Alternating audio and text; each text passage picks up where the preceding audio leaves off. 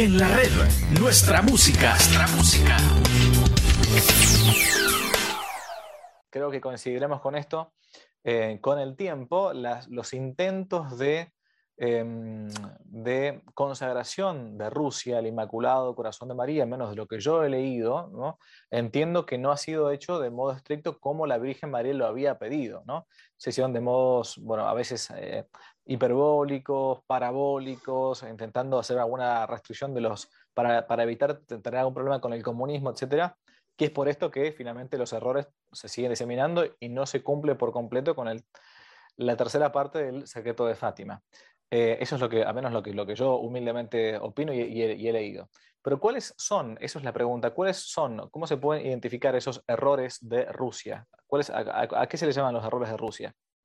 Porque el comunismo al parecer supuestamente cayó, entonces ya estamos listos, se acabó. Vamos a ver, los errores de Rusia, eh, efectivamente, eh, el primero es el comunismo ateo, como es obvio, ¿no? Mm. Porque claro, es un materialismo, un materialismo eh, total y absoluta, la, la, desaparición de toda visión trascendente de la existencia, ¿no? Y, por lo tanto, bueno, pues ese es un error, un error mm, absoluto, pues, un mundo sin Dios y una, existencia en la que Dios no existe. No es que no tenga que decir mucho, es que no tiene que decir nada. ¿eh? Ah. Eh, otra cosa es que de esa ideología perversa, del comunismo ateo, del marxismo, pues vendrán con el tiempo más errores. Y ahora estamos padeciendo algunos de esos errores. La dialéctica marxista, la lucha de clases, bueno, la lucha de clases, mm, cuando cayó el muro de Berlín, que conviene recordar que de qué lado cayó el muro de Berlín, es decir, no cayó porque el ansia de ser comunista por parte del Berlín occidental y de la Alemania occidental hizo que pudieran, pudieran eh, llegar al paraíso del Berlín comunista ¿no? y de la Alemania comunista del momento. No, fue al revés. Ah. Eh, y y eh, evidentemente, pues cuando después además implosionará, desaparecerá la Unión Soviética, pues eh, hombre, es, evidente que eh, había que adaptarse a, la nueva situación por parte del comunismo, ¿no? En todas partes, ¿no? En primer lugar, porque aunque, porque claro, mm, sería un simplismo decir que es lo mismo la Unión Soviética que Rusia. No, yo no voy a decir que la Rusia actual con Putin pues sea poco más o menos que el paraíso terrenal, pero tengo que decir que no es lo mismo, no es lo mismo la mm. Rusia actual que lo que era la Unión Soviética de, Lenin, de Stalin, etc. ¿no? no es lo mismo. Em, pero ¿qué sucede? Que precisamente porque ya eso de la lucha de clases no vendía excesivamente en Occidente, pues lo que hizo fue metamorfosearse, ¿no? en América, en América, querido padre Javier, que usted conoce perfectamente, no es casual que entonces nazca el Foro de Sao Paulo, ¿no? Eh, ¿Y quiénes promueven el Foro de Sao Paulo, no? Los, Lula de Brasil y, Fidel Castro y demás. ¿Por qué? Porque se trataba de, bueno, pues eh, presentar ese, ese programa, ese mensaje, esa ilusión, no con la misma, de la misma manera que cuando existía el muro de Berlín y cuando existía la Unión Soviética, porque han caído, han caído precisamente, y por cierto, sin lanzar ni un solo misil, ni un solo disparo de fusil entre la, OTAN y el Pacto de Varsovia, que era su homónima en el, como sabemos, el espacio geográfico comunista, ¿no? De Europa, la Europa del Este, ¿no? Entonces había que metamorfosearse, ¿no? Y, de ahí viene todo el foro de Sao Paulo, ahora foro de trasplantado a, Puebla, en México, ¿no? Y etcétera, ¿no? Y, por ejemplo, de la lucha de clases, ahora hemos pasado a la lucha de sexos, ¿no? Es decir, esta ideología de género es la ideología comunista aplicada, aplicada a, no a las clases sociales, sino a los géneros humanos. Mm. Es, en, síntesis y en el meollo de la cuestión, la ideología de género es una ideología que además de satánica, porque es, ir directamente contra eh, el Padre Eterno Creador. ¿no? El Génesis dice, y Dios creó al hombre, al hombre, varón y mujer los creó. No, no, la ideología de género dice, tú Dios no has creado nada. El hombre y la mujer es una construcción cultural, social, ¿no? El hombre y la mujer, pues yo soy, yo tengo la orientación sexual, tengo la identidad sexual que yo mismo quiero, sin imposiciones culturales, ni sociológicas, ni políticas. Me explico, padre Javier. O sea, cuando uno va a esto, por ejemplo, el hecho de la, actual ideología de género, que yo creo que sabemos todos de lo que estamos hablando, pues eso es una, es una metamorfosis marxista. ¿eh? Y también la, dialéctica, la dialéctica marxista, ¿no? de eh, interpretar que, bueno, pues que de la, del conflicto eh, surge necesariamente la, síntesis eh, creadora y que ilumina la realidad de la cuestión que está sometida a debate. ¿no? y, bueno, pues podríamos hablar también del aborto. El aborto, los primeros, en los primeros lugares donde se aprueba el aborto, pues es precisamente en la Unión Soviética y los países que están sometidos al yugo soviético. Esos son hechos y datos históricos. Por tanto, eh, si al comunismo como régimen político ateo, eh, que ya con eso compendia todo, ¿no? le añadimos las secuelas que ha producido a lo largo de la historia la, dialéctica marxista comunista aplicada a, la lucha de clases, pues ahora versus lucha de, géneros entre el hombre y la mujer, o al caso del aborto, pues me parece que mm, tenemos suficiente para entender o para creer interpretar las palabras de la Virgen en relación con eh, eh, evitar, impedir la expansión de los errores de Rusia. Dicho en 1917, que como usted muy bien ha dicho, el triunfo de la revolución bolchevique se producirá en octubre, el octubre rojo, octubre de 1917. La Virgen lo dice el 13 de julio. La Virgen sabe lo que va a pasar. ¿eh? Y por eso está, y sabe lo que va a pasar en octubre de 1917 lo que va a ser la constitución comunista de 1923 con Lenin y con Stalin y lo que va a venir, ¿no? Y, venía para evitar la Segunda Guerra Mundial con la cantidad de millones de almas que murieron en los campos de batalla y en las ciudades, en la retaguardia, etcétera, y los errores que han hecho perder, si no vidas humanas, si almas humanas. Esas ideologías, ¿no? Bueno, y eso lo que hace, a mí lo que me hace reflexionar mucho es que eh, la Virgen pide que esa consagración la haga el Papa. No pide que la haga el presidente de los Estados Unidos, no pide que la haga el zar de Rusia, no pide que la haga el presidente de la Unión Soviética, ¿eh? pide que la haga el Papa, en comunión con todos los obispos del mundo. Si me permite, aquí tengo que hacer una breve digresión. Porque en relaciones privadas el Señor y la Virgen le dieron, siendo ella religiosa Dorotea primero y luego carmelita a partir del año 48, en el Carmelo de Coimbra, revelaciones que le hizo, le hicieron estableciendo un llamativo paralelismo entre los hechos previos a la Revolución Francesa y los hechos de Fátima, que son previos, de hecho prácticamente contemporáneos, con la revolución comunista, la revolución bolchevique. En el siglo XVII, a finales del siglo XVII, conocemos las revelaciones del Sagrado Corazón de Jesús en Paris-le-Monial, en la Borgoña francesa, a una religiosa salesa visitandina, hoy Santa Margarita María de Alacoque. Es muy, muy llamativo poner el acento y la lupa en una fecha, el 17 de junio de 1689. Ese día, el Sagrado Corazón de Jesús le pide a la hoy Santa Margarita María de la que traslade al rey, que era Luis XIV, Luis, rey de Francia, el rey Sol, la petición de que consagre su persona a su Sagrado Corazón, en síntesis, prometiendo bendecirle en sus empresas. Luis XIV no hizo la consagración. Luis XV no hizo la consagración. Luis XVI hará tarde la consagración. Me explico.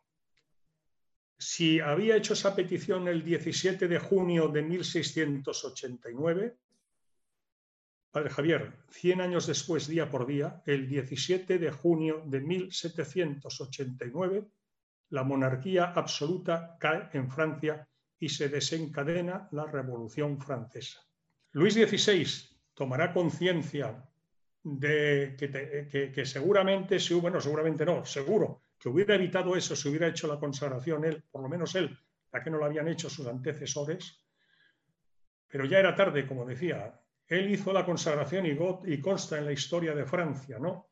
La consagración que hará estando prisionero en septiembre de 1792, jurando por Dios que sí, en su providencia le salva la vida, hacerla solemnemente y en los términos que un siglo antes había, había solicitado el Sagrado Corazón de Jesús, ¿no? Pero ya era tarde y en enero del 93 pues fue guillotinado. Ah. Bueno, ahora venimos a Fátima y esto se lo recuerda, se lo recuerda el Señor y la Virgen en relaciones distintas, en momentos distintos a Sor Lucia, cuando le dice, de la misma manera que el rey francés no consagró, no se consagró y consagró a Francia, hay que tener en cuenta que en la época de la monarquía absoluta el rey era el titular de la soberanía nacional. Había llegado a Montesquieu y la división de poderes y por tanto consagrado el rey quedaba consagrada la nación. Dice, de la misma manera que el rey francés no quiso hacer la consagración y vino lo que vino, el Papa tampoco hará la consagración y tendrá que padecer y sufrir persecución la humanidad, persecución la Iglesia, guerras y hambre la humanidad por este motivo. Me he explicado, ¿verdad, Padre Javier? No soy yo el que establece el paralelismo, que no soy nadie. ¿eh? Cualquier persona que estudie la historia y, se centre en estos hechos con, precisión verá que hay unas llamativas, coincidencias históricas, ¿no? Pero es que las refrenda la misma palabra de, Dios ¿eh? y de la Virgen, que se lo dicen a Sor Lucia. Entonces, allí había venido el Sagrado Corazón a pedir la consagración del rey a él, para que de esa manera quedara consagrada Francia. Ahora lo que viene es no el corazón de Jesús, viene el corazón de María, el inmaculado corazón de María, a pedir de orden del rey, de perdón de Dios, por voluntad de Dios, que allí era Francia, aquí sea Rusia, allí era el rey, aquí es el Papa, allí era el Sagrado Corazón de Jesús, aquí será en Fátima al Inmaculado Corazón de María. Para evitar, allí era la Revolución Francesa y las consecuencias que trajo para la Iglesia y para toda la humanidad, aquí será para evitar la revolución bolchevique y las consecuencias para la Iglesia y para la humanidad. Hubo 12 años de periodo que dio el cielo para la conversión, de 1917 a 1929. Recordará que fue el periodo entre guerras, entre la guerra del 14 y la guerra del tal, los tratados de Versalles, los dulces y los felices 20, por lo tanto de conversión nada. Y entonces cuando llega el año 29, lo que recordábamos antes, que el 13 de junio en Tui se aparece, dice, ha llegado la hora para el cielo de que el Papa me haga la consagración. Porque plana la conversión. No hay conversión, pues oye, si no me hace la consagración, va a venir la Segunda Guerra Mundial. Y el día que le dice eso, le dice más. Le dice la Virgen a Sor Lucia en Tui, Vigo, Pontevedra, Galicia, España. Le dice, cuando veáis una noche iluminada por una luz desconocida, sabed que ya es inminente que Dios va a castigar a la humanidad por su pecado Recuerden lo que había dicho allí en Fátima, ¿eh? las guerras son consecuencia de los pecados de los hombres. Ante la guerra, etcétera, etcétera, etcétera. Bien, esa luz se produjo el 25 de enero de 1938. Una luz impresionante se vio en prácticamente la totalidad a la hora del atardecer del hemisferio boreal, lo que los astrónomos, no sabiendo cómo definir ese extrañísimo fenómeno atmosférico que incluso en muchos países y zonas de otros países permitía ya a las 7 a las 8 de la tarde de enero, que ya era anochecido, pues poder trabajar como si fuera luz del día. En España se estaba en plena guerra civil. Hay numerosísimos testimonios de cómo en las trincheras se, vio ese fenómeno extrañísimo, ¿no? las portadas de los periódicos, yo he entrado en internet y he visto portadas de periódicos del día siguiente y los dos días siguientes, extraño fenómeno atmosférico sobre el cielo. Se dijo que era, ha pasado a la historia conocida de quienes estudian estas cuestiones como la aurora boreal de Fátima. Escribió en, su cuaderno personal, Sor Lucia, que ella entendía que, sí, que aquella era la señal que le había dado la Virgen en el año 29. Y fíjese, le dijo además la Virgen que sería durante el pontificado de Pío XI. ¿eh? En el año 38 es el pontificado Pío XI todavía. Y dice, y que esa es la señal de que se va a desencadenar la guerra en un carácter inmediato. La guerra pasó, se, se desencadenó al año siguiente, el 39, pero políticamente empezó a continuación. Unos días después de ese, entre comillas, aurora boreal de Fátima, Hitler invade Austria, la anexiona en Anschluss. A continuación se anexiona el cuadrilátero Bohemia-Moravia y la República Checa, agosto mm. del 38. Lo de Austria, marzo del 38. Es cuando eh, Neville Chamberlain, primer ministro británico, dice que va en la conferencia de Baviera, va a parlamentar de Múnich, a parlamentar con Hitler y vuelve victorioso a Londres diciendo, hemos ganado la paz. Y Churchill le dirá, podía elegir entre la claudicación o la guerra. Ha elegido la, claudicación y tendremos la guerra. ¿Eh? Eh, bueno, pues eh, el 1 de septiembre del 39 pues estalló la, la, Segunda Guerra Mundial. ¿no? Y entonces, como se había cumplido toda la profecía, el primer y segundo mensaje, primer y segundo secreto de Fátima, la visión del infierno, devoción de la comunión reparadora los cinco primeros sábados de mes, necesidad de, bueno, aviso de que vendrá una, guerra mayor que la primera si no hay conversión, etcétera, pues todo eso ya se ha desencadenado. Y entonces, en el año 41, en el año 41 se hace público el primer y segundo secreto. La primera y segunda parte. La tercera parte, conocido, la tercera parte del mensaje del 13 de julio del 17. Hay, hay los, lo freno un segundito. Cuando, cuando uno toca estos temas, em, siempre van a aparecer algunos, y le pregunto como un ignorante total en la materia, ¿no? Yo no, no, no, no soy fatimólogo ni me he dedicado a ese tema, ¿no? Em, que anda dando vuelta por internet muchas veces que han cambiado a la a Sor Lucía de Fátima, le han puesto, han puesto una especie de, de falsa falsa, evidente, todo eso. Yo no sé si alguna vez lo he escuchado esto. A mí me parece un poco un disparate, pero quería conocer un poco su opinión, un poco a ver qué nos dice. Sí, sí, lo he escuchado y de verdad que no, no, no le doy ningún crédito en absoluto. Más, yo, yo recuerdo que yo, bueno, con tanta gente, ¿no? Estuve el 13 de mayo de 2000 cuando Juan Pablo II los beatificó a los pastoriños y el 13 de mayo de 2017 cuando en el centenario de Fátima, pues el Papa Francisco los canonizó, ¿no? Y recuerdo muy bien en la del año 2000, como había ido, pues en fin, eh, eh, como tenía yo entonces era secretario de Estado y tal, pues fui con el embajador de España y nos estuvimos junto, juntos con el gobierno portugués, en pleno, que estaba ahí y tal. estábamos arriba, ¿eh? mirando de frente hacia el altar donde presidía el Papa, pues a la derecha, ¿no? Y Sor Lucia estaba muy cerquita. Yo recuerdo que durante toda la misa la tenía, pues ahora muy cerca, que diría yo, a 7, 8 metros, ¿no? Y, de verdad, y aparte que, en fin, podía dar muchos testimonios, por asegurar que eso que lo conozco. ¿eh? Eso es, no, no, tiene el más mínimo eh, fundamento. Es decir, la, la Sorlucia, Sorlucia, unas veces hablamos Sorlucia, que es cuando Sorlucia era religiosa Dorotea, hasta el año 48. Cuando en el año 48 pasa a ser carmelita, ya es hermana Dorotea, porque las carmelitas, como sabe usted, para Javier, no son sores, ¿no? son hermanas. Cada familia religiosa pues tiene su denominación. ¿no? Entonces, la, hermana, la hermana Lucia ha vivido 57 años en el Carmelo de Coimbra. Las Carmelitas de Coimbra en el año 2013 han publicado las memorias de la vida de una vida bajo la mirada de María, con la vida de la hermana Lucia de Carmelita, 57 años ¿eh? en el Carmelo de Coimbra. Eh, bueno, son, hay, hay, multitud de, de, de datos que... Otra cosa es lo que se ha especulado en relación con el tercer secreto, que se hizo público el, año 2000, precisamente con ocasión de la beatificación de los pastoriños por Juan Pablo II.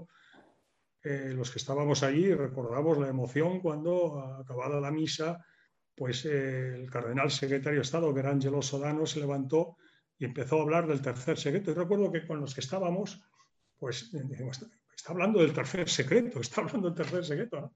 A mí, Joaquín Navarro que era buen amigo mío, portavoz del Papa, Juan Pablo II, antes de la misa que habíamos coincidido, había estado hablando, me había dicho, Jorge, estate atento que no te va a defraudar el día de hoy. Y yo la verdad es que no, no se me ocurrió pensar el tercer secreto. Cuando empecé a oír eso dije, ahora entiendo que Joaquín Navarro es lo que me quería, el bueno de Joaquín Navarro me quería. Bueno, y, hizo público que se, con el comentario teológico correspondiente por el entonces cardenal Ratzinger, prefecto de la congregación para la fe, se haría público el tercer secreto. Aquí sí que está el debate y tiene fundamento, porque hay mucha historia. Es decir,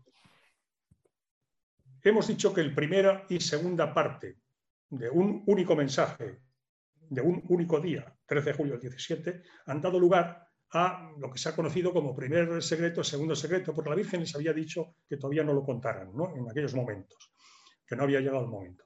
Bueno, eso se dan a conocer el año 41 y era una visión del infierno y unas palabras y una interpretación al respecto por parte de la Virgen.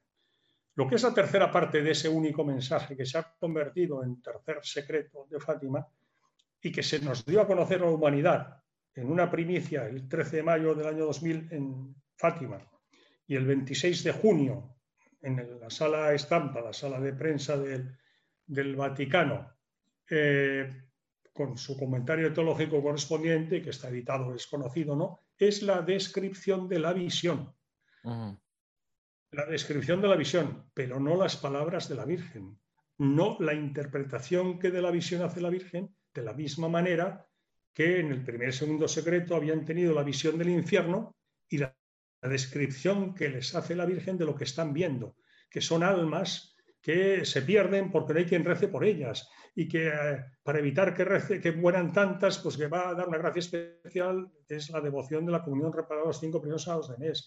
Y cuando les habla a su vez de, la guerra, pues que les dice lo que ya hemos comentado, ¿no? Pues que hay palabras de la Virgen que acompañan a la visión y ayudan, y les describen la interpretación de esa visión, del sentido. En el tercer secreto hay visión. El obispo vestido de blanco, tuvimos el presentimiento de que se trataba del Santo Padre, ¿eh?